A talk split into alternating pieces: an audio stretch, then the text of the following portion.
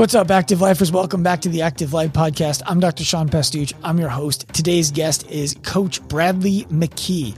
Brad is the owner of Velocity Barbell with his wife, Chelsea, in Fort Wayne, Indiana. He is a client of our ProPath product, which means all of the coaches in his business are enrolled in our ALP, Active Life Professional credential, and he is bridging the gap between fitness and healthcare.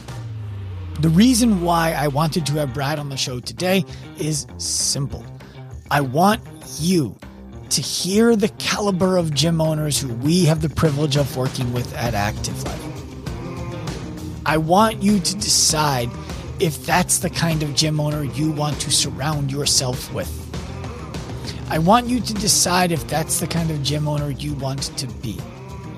The beautiful thing about our opportunity to work with Brad and dozens of other gym owners like him is that he doesn't need us. We didn't rescue Brad's gym. He wants us. He believes his ownership of his business is enriched by his relationship with us.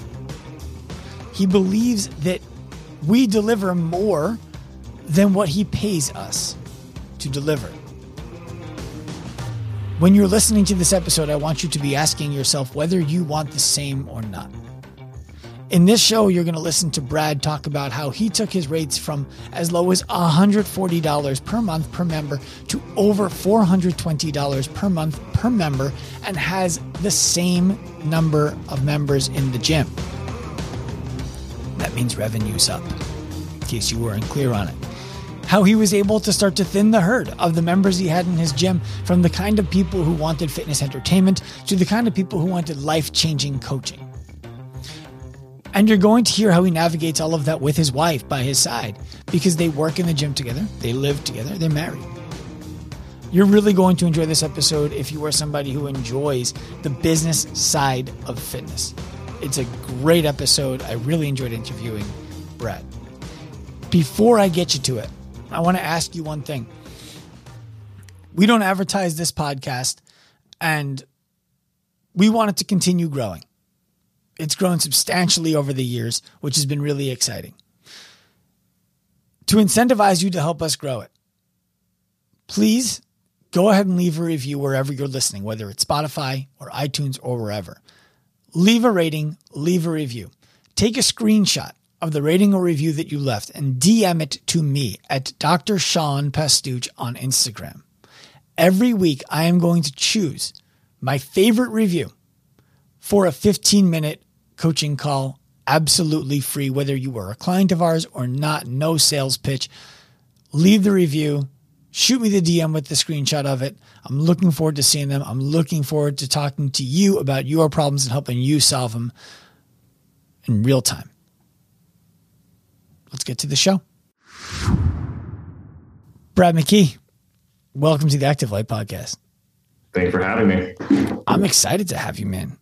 I'm stoked to be here. You were, uh, you know this already. I don't need to tell you anything new, but you were one of the guys who I was following on Facebook. I thought your copywriting was excellent. I thought that what you were doing in your gym for your members looked excellent. You seemed like a really deliberate guy who I really wanted to bring into the active life ecosystem. Mm-hmm. And uh, it took a long time. And I'm glad that we've been working together now since you enrolled because having you in our world is a, is a privilege to have as, as the kind of client we want to be working with. So thank, thank you. you. I appreciate that. My pleasure. Uh, the reason I say that, by the way, so everyone can know before we get to questions for you, is because what I find uniquely valuable about you is once you say yes to anything, you're doing the thing. Mm-hmm. You don't make it easy to get a yes for anything, including even now with, with the way that your business works.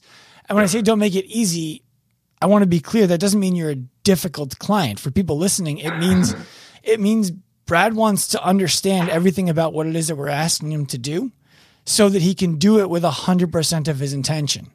And I find that to be a very valuable thing because once you say yes to something, we know it's going to get done. It's going to get done well. Mm-hmm. So I want to start going back in time a little bit. Your background is actually in formal sales. Yes? Correct. Yes. Take us from the day that you got your tie cut to the day that you decided I'm not going to do sales anymore. um, well, I took a role in sales um, after college. I graduated with a degree in biology and a minor in chem. So obvious and, sales. Yeah, yeah, obvious. uh, and I realized along that line, I, my plan was to go to med school. Um, and then I realized I was skipping class a ton to do personal training for free for people around campus. I was like, maybe I should try to make a career of this somehow. So I looked at like average income of a personal trainer, which was terrible at the time. It was like, cool, you're going to make 30 grand a year and you have $50,000 in debt. Mm-hmm. So it didn't seem uh, very realistic to me. So I was like, all right, I think the only way for me to really make this happen is to have my own facility. And then it was, how do I make a lot of money to do that? Um, well, I should probably learn the skill of sales and marketing. Um, I was already bartending at the time, so it was a natural transition mm-hmm. for me to do that. Um, I worked in that role for about five years, um, kind of worked my way up in the company, um, got better and better at it, kept investing in my skills, and made enough to take the plunge and go into gym ownership so when you started in sales, it was with the intention of ultimately ending up as a gym owner. I wrote out my goals when I was 25. Um, I was I said that I'm going to have my own facility by the time I'm 40 years old. Um, this is what it's going to be like. And then I just kind of got to work on it. That's very cool. Yeah. Did you ever second guess yourself when you were uh, doing well in the sales role? Um, second guess uh, as far as leaving sales. Yeah. Yeah. Um, absolutely. I had a really cushy gig. I was uh, contracted by a really large wireless company to travel to underperforming markets, uh, teach their reps how to improve their revenue by teaching them sales skills, um, teaching them to have a little bit bigger goals, and kind of holding them accountable to that. So I would work for seven to 14 days in Chicago, Charlotte, Indy, wherever. Um, then I'd have two to three weeks off. So it was pretty sweet. Um, but I realized, I don't know, I wasn't waking up with purpose every day. Like, yes, I cared about my reps, um, but I always knew like I wanted to take care of people at a higher level. And when it was finally time for you to make the leap, first of all, you're not 40 yet, correct? Correct. I'm 35 years old. So you you beat your goal by what? Seven years? Eight years? Yeah. Yep. Just in time for COVID? Yeah, it's perfect. I got warmed up for it. It was great. Yeah. perfect. Uh, what was that like? The day that you decided like, that you were like, all right, I'm going to do this. And you, I imagine, were putting money aside. Now yeah. you're a, you're in your young 30s. Yeah. You have this pile of cash that most people in the young 30s don't have. Yep. And then you're like, I'm going to put this into something that has absolutely no certainty at all. Correct. Um, you alluded to it earlier, but I'm very, uh, very much a I decide to do something and I do it person. And I find that just throwing myself into scenarios where I have to perform uh, forces me to grow. So I knew that I wasn't going to, uh, if going into business ownership, I wasn't going to be able to buy a house for a while. So when I was in my sales role, I bought a home. I got an engagement ring and went and found a like the cheapest warehouse facility I could. So I had no idea what I was doing. Uh, to to lease, did that, and saved up a year's worth of living expenses, and I quit my job. So a lot of things all happening within like a three month window, uh, and it was very much like, all right, like let's hold on to our seats and see what happens. But it was great. And now you're still in that warehouse. Still the same one, yes. Okay. I find that fascinating because I want to talk about it for a second because I I hear from a lot of people, including existing clients and future clients, that they they feel like they need to get out of their their facility and go somewhere more retail. Mm-hmm. And what I typically respond to that with is you can, but you're not selling a place. Yep. You're selling a valuable service that can happen anywhere. So the difference is just you need to make sure that people know that you exist there. How mm-hmm. have you overcome the we're in an inexpensive warehouse. We're not on the main drag in a retail space while providing a premium service? Mm-hmm. Great question. Uh, I really look back on my time doing sales, and this helped me a lot. Uh, understanding that you could have you buy a solution anywhere now. Like everyone sells generally the same products. Um, same with service-based industries. So how do you differentiate yourself? So it's cliche to say uh, like we care more. So like how do you do, how do you show that to a client? Like what type of value are you giving them? So we said like we're going to blow people's like socks off from a service standpoint. Like we're going to go so far above and beyond. And actually, we were grossly undercharging when we started, mm-hmm. uh, which that's a whole nother conversation. Um, oh, it could be this but, one too. Huh? Could be this one too. Yeah, I know. Um, so, sorry, what was that question again? I just lost train of thought. How did you overcome being in a warehouse that doesn't have exposure? Yes, um, we understood that people weren't coming to us because they wanted a nice gym. Um, they could go to an Equinox, a Planet Fitness, some large Globo gym.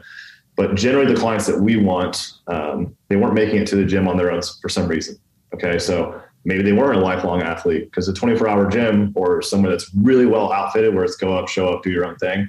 Those are great for people who know what they're doing already or they're already in the habit. And honestly, like that's not who I open facility to help. I wanted to help people uh, similar to my parents, um, who, you know, uh, my mom struggles with mental health, my dad struggles with weight. Um, and I just thought to myself, where would they go? Like they, there's nowhere for them.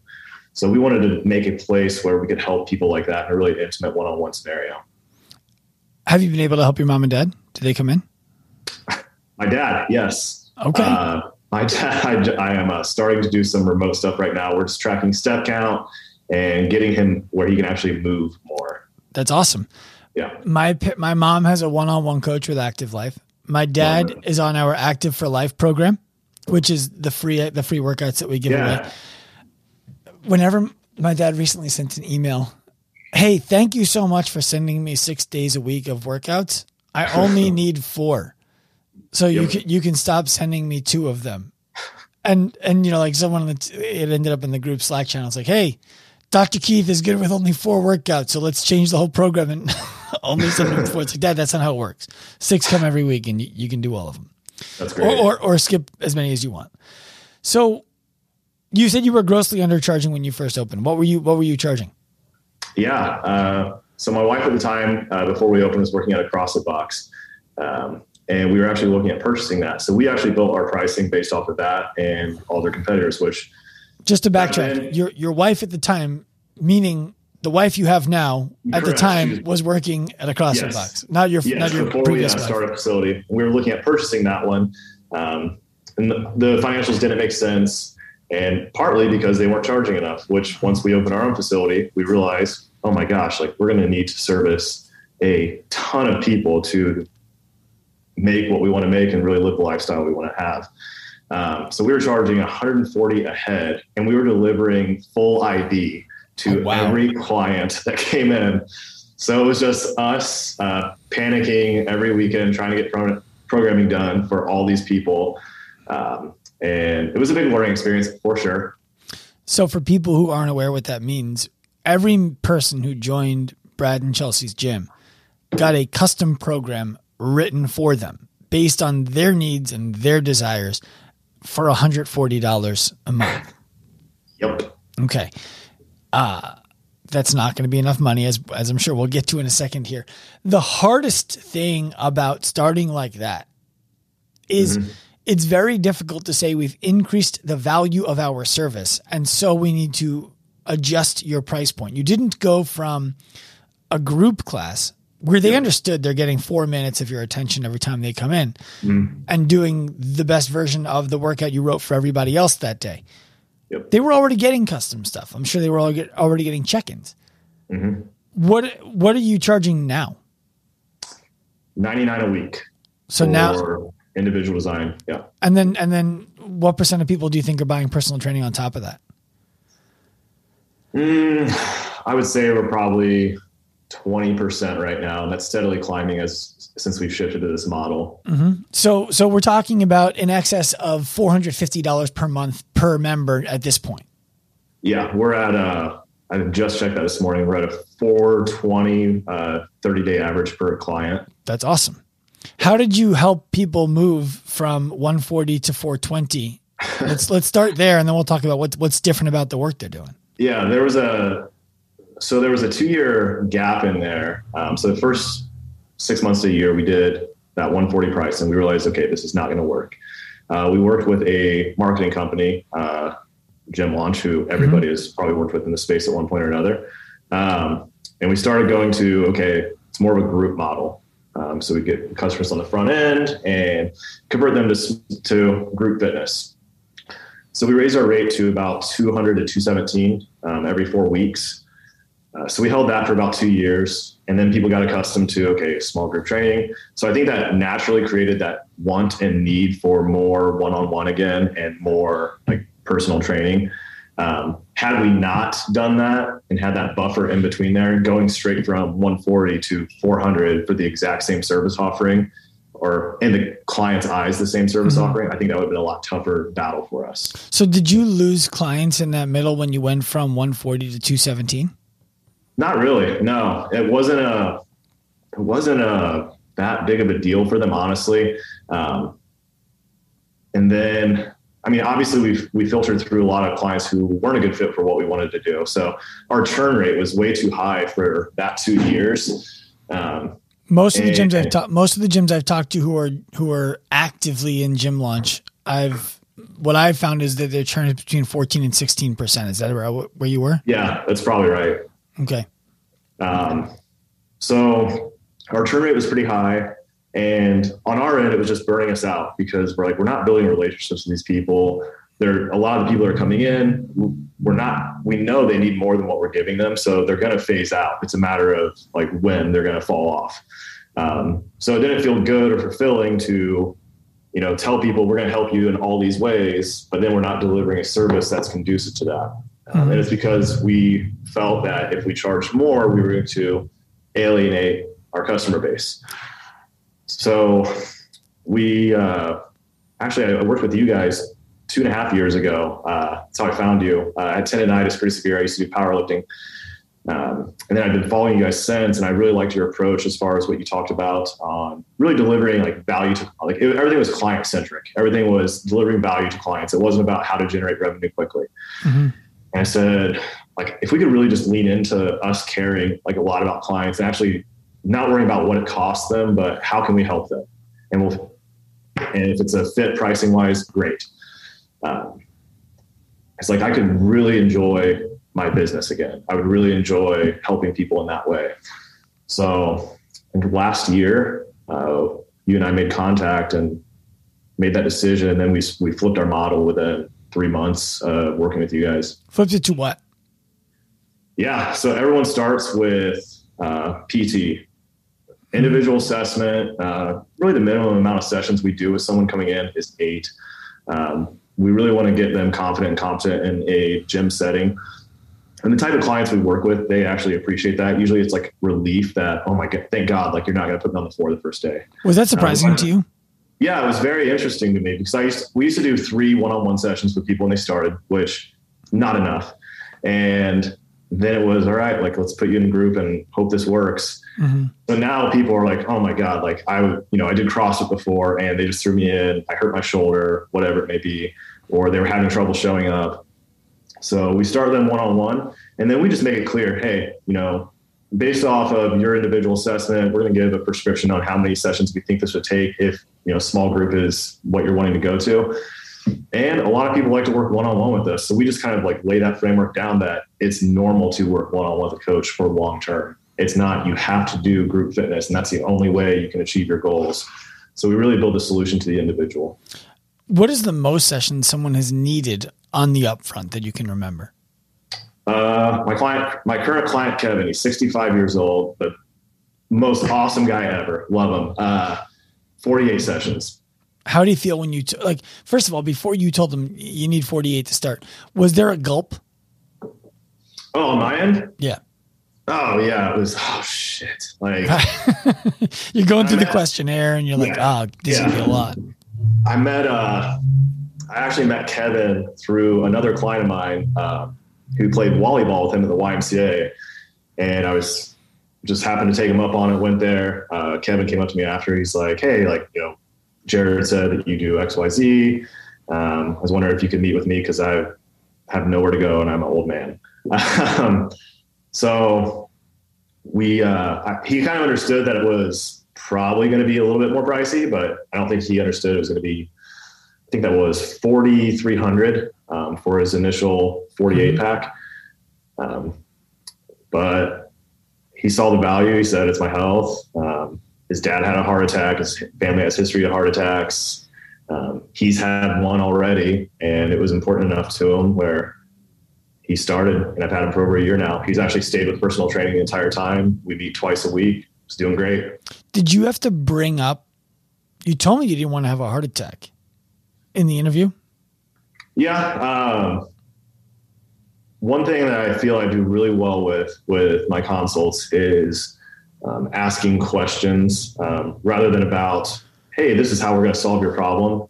It's more of, you know, how does that impact you? How does that make you feel? Like, what things are you missing out on? Um, by getting people to explore that a little bit more, uh, you're getting just like a deeper level of commitment from them and they're not making a decision based on okay does this make sense for me uh, they're not focused on price they're focused on like an outcome. Mm-hmm. so i just try to frame the conversation in a way of okay this is where we're at this is where you want to go and then i'm going to put together a map that gets you there and it's not a matter of if we get there it's just when. So go ahead. It's the difference between letting someone try something and yep. telling someone you're going to become this. Yep. Yeah. So you want to, I want to give them certainty in that session uh, when we first meet, um, because a lot of people have tried so many things before, and a lot of the clients we work with think this is so far out of reach for them, or this life that they want to have is they haven't had that for so long or felt good, maybe even their whole life, where that's a big roadblock for them. So to get them to see like, hey, like this is doable for you, and this is what it would look like, and I'm going to do everything in my power to get you there. Um, giving them that certainty, I I rarely have an issue with pricing now. Um, no one really bats an eye. And when you finished the 48 sessions with him, yeah. What was the conversation like that led him to continuing to do personal training instead of jumping into a smaller uh, a smaller group? I have a Google Doc full of all the things Kevin has told me that have that this has improved. He can garden now all day. It's not an issue. He has a community pool that he used to not be able to get up and down in the lounge chairs without just falling into them. He can like get up and down no problem. He can swim now without his shoulder hurting. So it wasn't even like a question for him. It was cool. Like, hey Kev, we have five sessions left. You just want to do the same thing, continue? Yep. So then we sat down, kind of goal planning session of what he wants to accomplish next. And we're just keeping it going. Does he buy packages or does he buy like a membership now that builds personal training? Uh, so he was doing packages. We actually converted him to an EFT where he can just pay monthly for personal training. Mm-hmm. So he gets eight sessions every four weeks. How many referrals has he made, if any? Uh, so he's made uh, two introductions to me. Okay. So what I find most interesting about this case that you just described is first and foremost, he's 65. Mm-hmm. And I think that most of the people listening to this who are not already working with us the 65 year old who walks into their gym is like a unicorn that they that they were like I wasn't looking for unicorns but cool let's put them on Instagram and they can be they can be the one that we talk about so that everyone knows we can help everyone from an Olympian to this grandparent. Mm-hmm. Uh, this guy was looking not for a place to walk into; he was looking for you. Yeah, which I find really interesting. I also find interesting that you met him playing volleyball. Yeah. And the reason why I find that interesting is because I wonder if you didn't go play that day, if you get the opportunity to meet him. Yep. I uh, I think about that often. So how has thinking about that often influenced what you do day to day? It has really made me I love talking to strangers as it is. I love talking about what I do, talking about what they do, learning about them. Um, my wife hates that at times because I will talk to anyone. Um, I have a similar so, scenario in my home. Yeah, it's made me lean into that even more. Um, I say yes to a lot more opportunities and just new experiences, which has actually enriched my life even more. Um, and then I just look at it as like, I don't know I want everyone to leave a conversation with me feeling like I somehow helped them or gave them clarity in some way. How has it enriched your life even more? Um, it's uh, you hear this a lot, but when when you're going through a stressful scenario or any any bit of adversity, generally one of the things to make you feel good quickly is to help somebody else. And I get to help see, I get to help people every day, and I think that's just amazing. So mm-hmm. when you look at things with a service first attitude, your life just like skyrockets. I, I, find that interesting, and that's been true in sales, and it's been true with the facility. Every time I focused on how can I better help rather than how can I make more money. Anytime I focused on money, uh, money got scarce. Anytime I focused on how can I help and solve really big problems for people, and just care, um, my business has just taken off, and I haven't had to worry about money. Have you found that to be a wild true difficult thing to practice? Absolutely. Um, I catch myself looking at uh, numbers too often. Um, mm-hmm. I don't need to look at them every single morning. Um, but um, in sales, they teach you that you do. That's that's that's that's probably a habit that comes from whoever your sales trainer was telling you, like you got to wake up in the morning, know your yeah. numbers, and hit your goals. Oh yeah, yep. So that was an ingrained pattern. Um, luckily, I had a really good mentor uh, that before Active Life um, Lance Cooper. He was a phenomenal sales coach. Um, but his whole thing was selling with integrity and really just a service based mindset. And I think that's really, really helped me. Um, so that's just something we really try to lean into. And like one of our, just like any of our core values, it's treat everyone like they're your grandparents. If you do that, things are probably going to turn out pretty okay for you. Mm-hmm. How do you do that? What what is an example of putting treat everyone like they're your grandparents into practice? It starts the second they pull into the parking lot. So how would you greet them? So are you holding the door open for them as soon as they walk in? Um, are you greeting them by name because you already introduced the entire staff to, hey, this person's going to be coming in today? Um, every staff member, all three of us, are going to say hi to that person on the way in. Um, we walk them upstairs during the consult. Hey, my job today is to find out where you're currently at, where you want to go, and if I can help you get there, we're going to do that. Um, so it's nothing about, hey, this is our facility and this is everything we do. It's just asking questions about them and caring and actually listening and actively listening. I want to push back on you a little bit because you said something that, that leads me to believe that it actually happens before they come into the parking lot. Okay you talk to them before they show up. Yes. The only the only way the staff was going to know they were coming is if you'd already spoken to these people before. Yep. What's that like? Yeah. So typically, if someone finds us through, uh, let's say they Google us, and they reach out. Are they googling Velocity Barbell or are they googling um, health and fitness Fort Wayne? Yep. Uh, it's usually personal training, okay. uh, Fort Wayne. Um, that's usually like the most common result that we see. The second they do that, they get a text message um, from an actual human being. If we don't get a response from that text message, we follow up again within a certain time frame, usually two hours. Like, hey, just want to make sure. Send them a calendar reminder. Um, generally, we get some type of pulse from them at that point. Um, we get their initial consult scheduled. Once that's scheduled, I immediately reach out to them. I send them a video message introducing myself. I read like the questionnaire that they filled out, which is only five questions long, essentially saying what they're trying to do, what their history is, um, and then like one interesting thing about them. So I'll reference that questionnaire in my video message to them. And then I introduce, hey, staff, this is who's coming in at this time. Make sure you greet them. See, I think that's what people are missing. I think mm-hmm. I think a lot of I think a lot of the time gym owners especially are cognizant enough. Anyone who's listening to this, they're cognizant enough that when someone shows up, they're going to treat them appropriately. Yep. Where they miss, I believe, is where you just nailed having a very intentional process. somebody goes online, looks up the services that we offer, finds us on Google, inquires. They then get a questionnaire to fill out from a human. They get a human message, a human to human interaction. I've never met anyone who was like, you know, my favorite thing about your company is when I call, it says, mm-hmm. please listen carefully to all of your options. And then I can pick the option that I want. They want to talk to a person. Once yep. I hear that, it's zero, zero, zero, zero, zero, zero until someone picks up the phone. Yep. You hit them with a real human, and then you give them a questionnaire so you can get to know them a little bit. I find that what's something unique about you question interesting. I want to ask you about that in a second. And then you send them a video message so that they know you genuinely care. You've read the thing. It wasn't just something you asked them to do as a formality. Yep. There, I imagine most of the people who come in, whether they tell you or not, have never experienced something like that from a service business before. Yeah. Um, usually they come in and uh, they'll reference that video. I had a client last week who texted me back immediately. She's like, "This is amazing," um, and it's just something so easy. But it's like, why? Why are we not doing that? Why is everybody not doing this? Um, I just find that very uh, interesting. That we it's, easy to fall into the trap of this as gym owners. You want to automate everything and remove the human aspect of it. And I think people inherently crave that human connection. Yeah, I agree with you.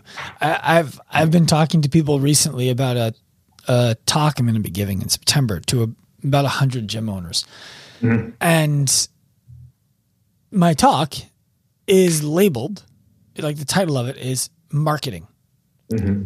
the documentation of excellent service, and the reason why marketing is the first word in it is because that's what people want to learn about it's not like the whole none of the talk is going to be about marketing tactics. It's all mm-hmm. going to be about what, what you just described. How do you provide excellent service that if somebody was standing there with a camera the whole time recording it, you would want them to put that out into the world.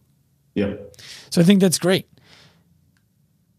What have you what have you seen, if anything, change about the member who's in your gym, what they're looking for, the way that they're talking mm-hmm. to each other in the community since moving from a group model to the, the individual design small group and personal training?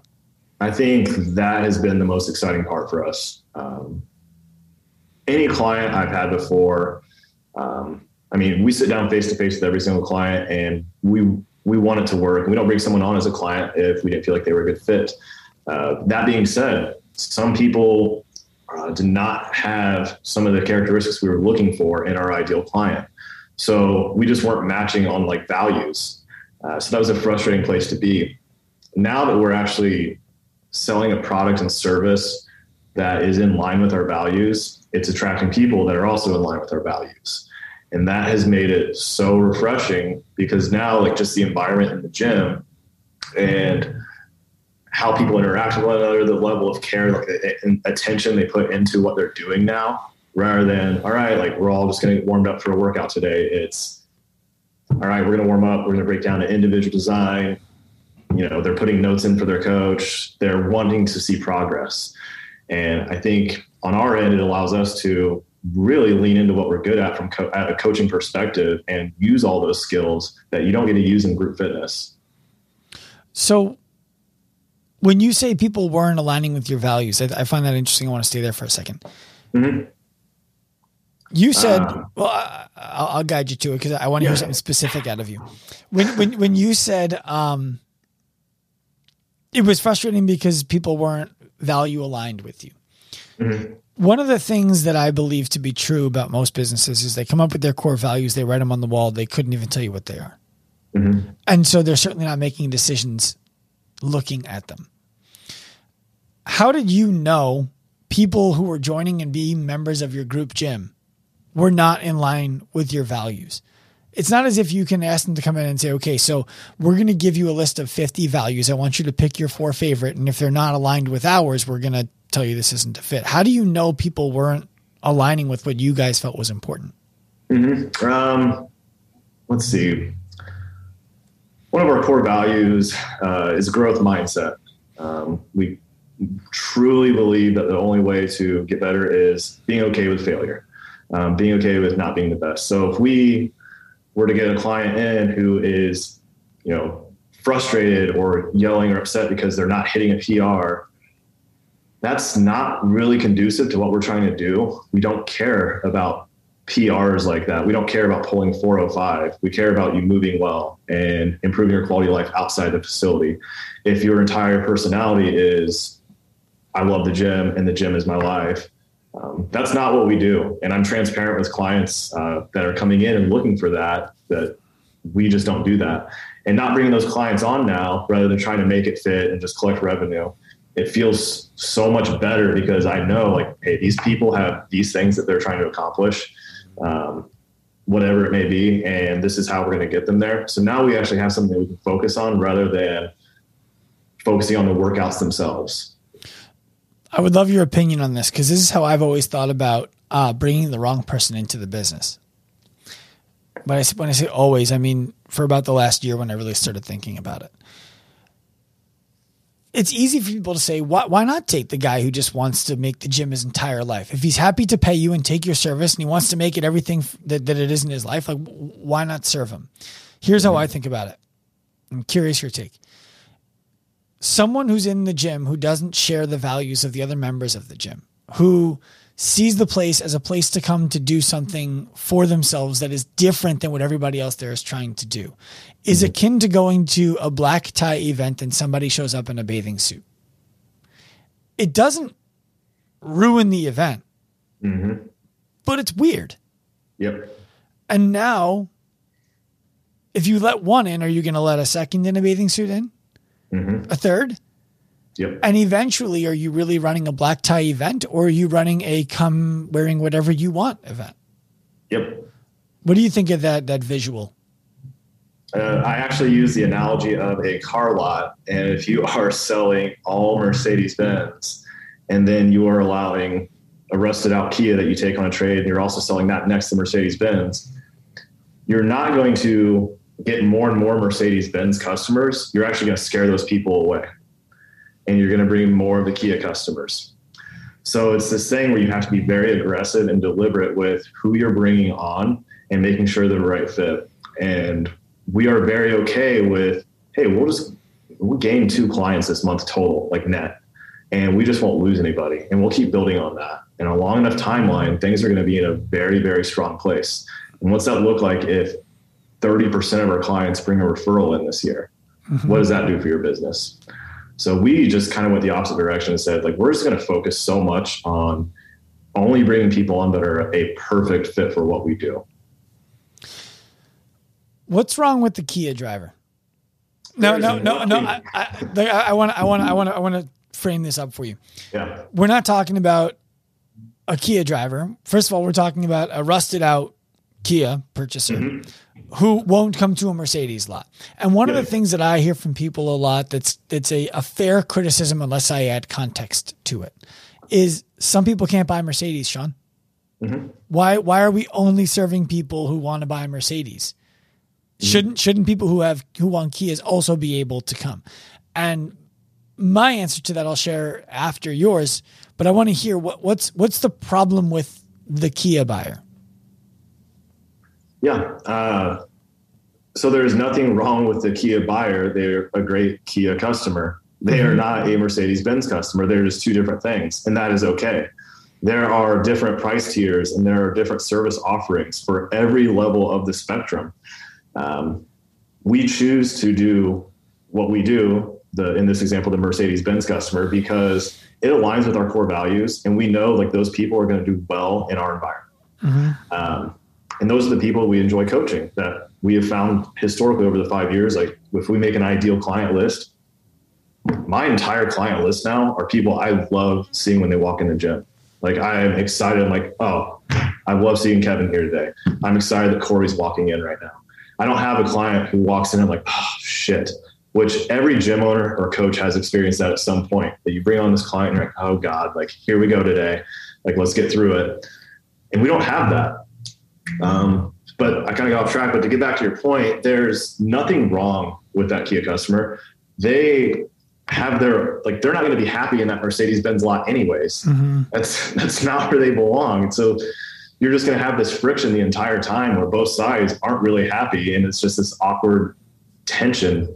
And clients pick up on that. Uh, I think it's people underestimate that, but I mean, people are very socially aware. If someone is throwing off the energy in a room, I mean, you just killed that whole session. Yep. How's that affecting your business? The the reason why I actually uh, personally I love car analogies because they're so easy to relate to a human and Yeah. everyone understands them. The reason I started thinking and, and explaining things more in terms of the apparel, you know, the, mm-hmm. the, the, do you want to go to the pool party or to the banquet party? Some Yeah. people prefer the banquet and some people prefer the pool. And if I'm asking a pool party person to be at a banquet, they're typically the person who is a lot of fun in a different environment. And in this one, just they're not a good time. Yeah. And if we go the other way around, the banquet person at the pool can end up being a stick in the mud. But they're great at the banquet. And so I believe you have to decide do you want to have a pool party or do you want to have a banquet? And there's nothing, like you said, there's nothing wrong with the person who prefers to be at the other party. We just shouldn't invite them to ours. Mhm. It's, it's, it's that simple. Yep. What's it like working with your wife? Ah, um, I mean, new wife. So, so, so feasibly. yeah, we've been, we've been really married a year. We've been together six. Um, uh, it's uh, you know, the first two and a half years were uh, I want to say challenging, but you're adopting just an entirely different lifestyle.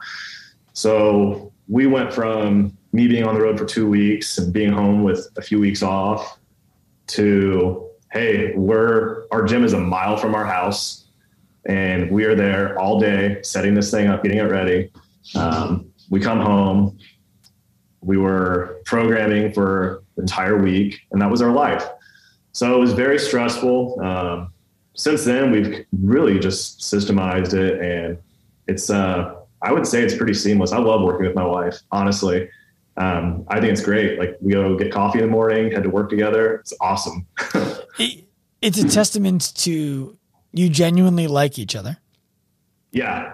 Yes. and you communicate. Yes, and, and there are difficult conversations for sure. Um, there are times it's it's not fun when you know one of you isn't performing at the level that you know you should be. Mhm. Because how do you handle that? When it's an employee employer relationship, it's much different versus telling my wife like, "Hey, you have to be nice to people when they come in." Um, that is a you're walking through landmines doing that. Mhm. So How do you we, handle uh, that? How do you well, handle that- that? How do you handle that? Yeah. Um, I like to ask questions on how would you feel if uh, things like that. Um, how would you make? How would this make you feel? Have you ever walked into a building and this happened? Have you ever been? Has this ever happened? Rather than putting like the onus on that person saying you need to do this, just trying to get people to understand. So seek to understand and you'll be understood. I think is a really good approach. Do you have any uh, intentional separation of where these conversations happen, when these conversations happen? I'm asking because I know that there are plenty of people who are in in relationships that are both at home and at work. And for people who don't maybe work with their spouse or their significant other, I worked with my best friend, one of my best friends, for a long time and blew both our business relationship and our friendship because uh, neither of us understood the nuance of conversation amongst friends and conversation amongst business partners. we uh, if one of us does not want to talk about work we simply just say i don't want to talk about work right now.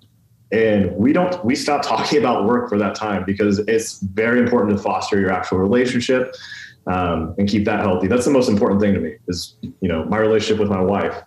And if that means like all right we're taking a step back we'll talk about business during business hours or we will go to a designated place a coffee shop and talk about work um, that helps uh, us kind of put boundaries on things. But honestly we love talking about work uh, especially this last six 12 months it's been really exciting on how can we make things better? Like what would get clients better results? And that's usually how our conversation starts. Like how can we serve at a higher level? And that's actually fun to think about because then you're just creating. I think a really cool thing about your relationship with Chelsea, and I've only seen it online, is it's it's clear to me from a distance that you're a guy who both reveres his wife Mhm. And will protect his wife. Yeah. And, um, and and that's not for the women listening. That is not to suggest that Chelsea needs Brad's protection. Okay, what what what it means is, I find it really endearing when men have the vulnerability to say, "This is my wife, and she's awesome, and she's beautiful, and I'm privileged to be married to her," and simultaneously be masculine enough to say, "And I'll fucking defend her until the end if need be." Yeah. I think that's cool, and I just wanted to share that with you publicly. Thanks, man. I appreciate that. You're welcome.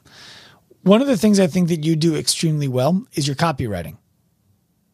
So, if people were to ask me, what's the number one business skill that I can learn right now mm-hmm. that will make me more money in, in the fastest order of magnitude? Mm-hmm. I would tell them learn to write. Mm-hmm. Because I believe learning to write will teach you to speak as well.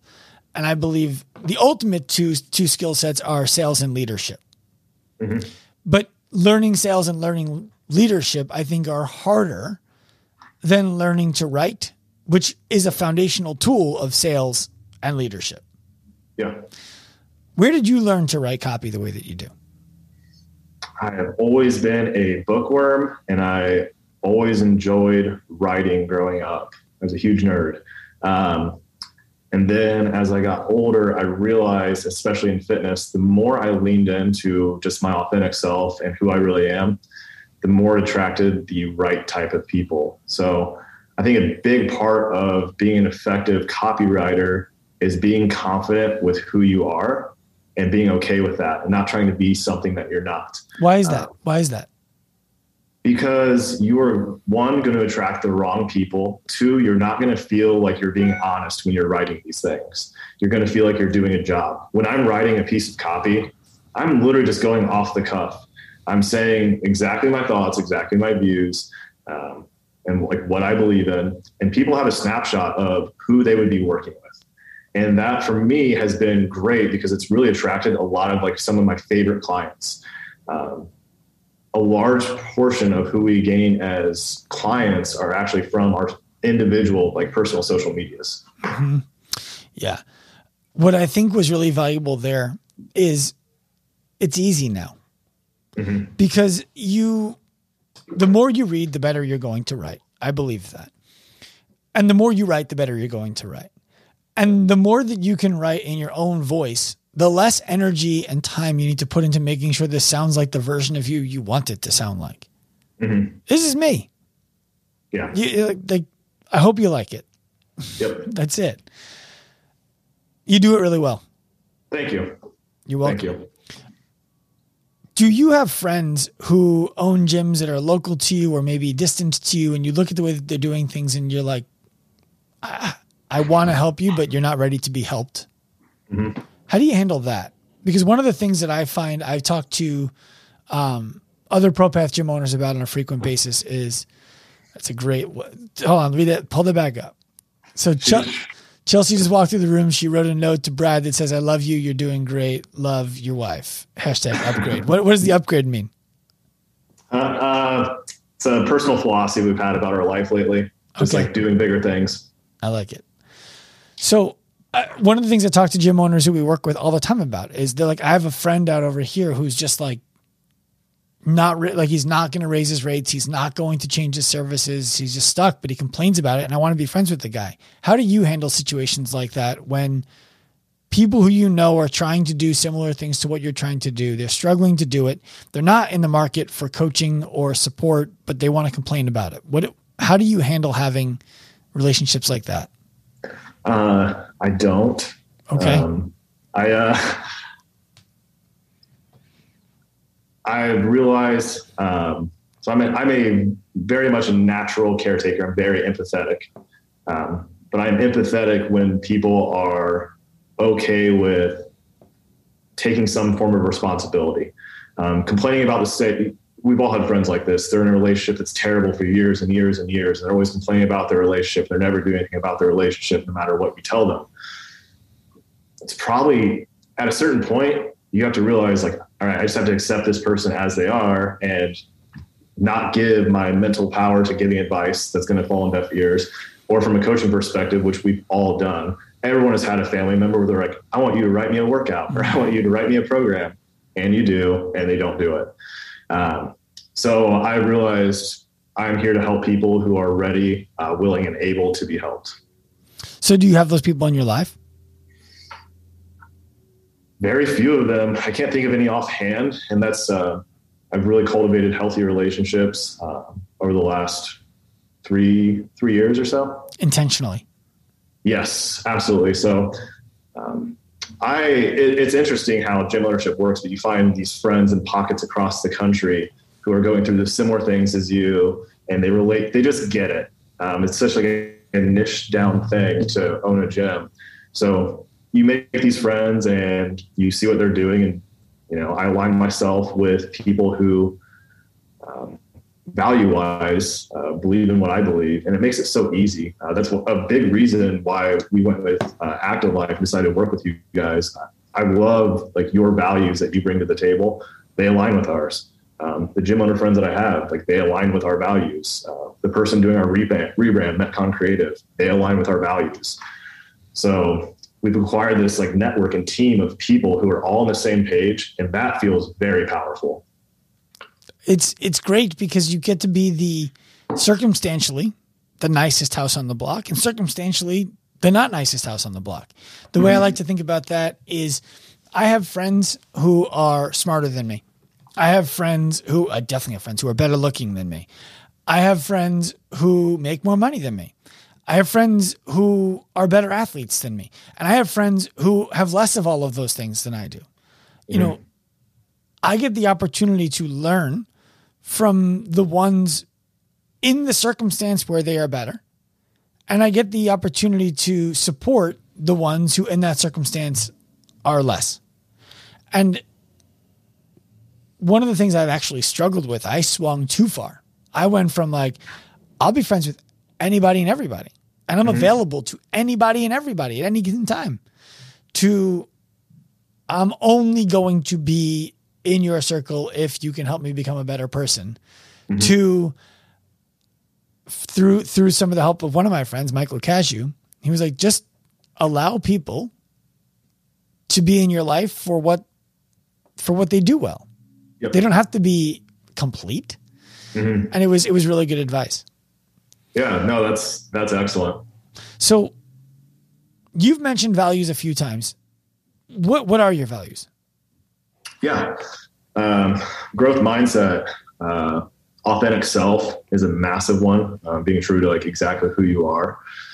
Um, radical honesty, which is uh, being truthful um, regardless of hurting feelings. Uh, it's not saying to be offensive or abrasive by design, but being honest uh, it makes everything so much easier in your life mm-hmm. and it removes so much mental baggage. My wife will ask me, How do I look in this dress? Oh, yeah. Radical honesty to me is not as good as you look in the other one. Mm-hmm. Not heavy around the hips, right? Yep. They're, they're, they could exactly. be the same answer. Yeah. But, but she, she doesn't need to hear it that way because it's not reflective of how I believe she looks or is. Yep. It's just being a dick.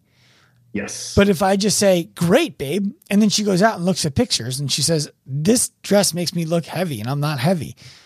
Why'd you let me, why'd you let me wear it?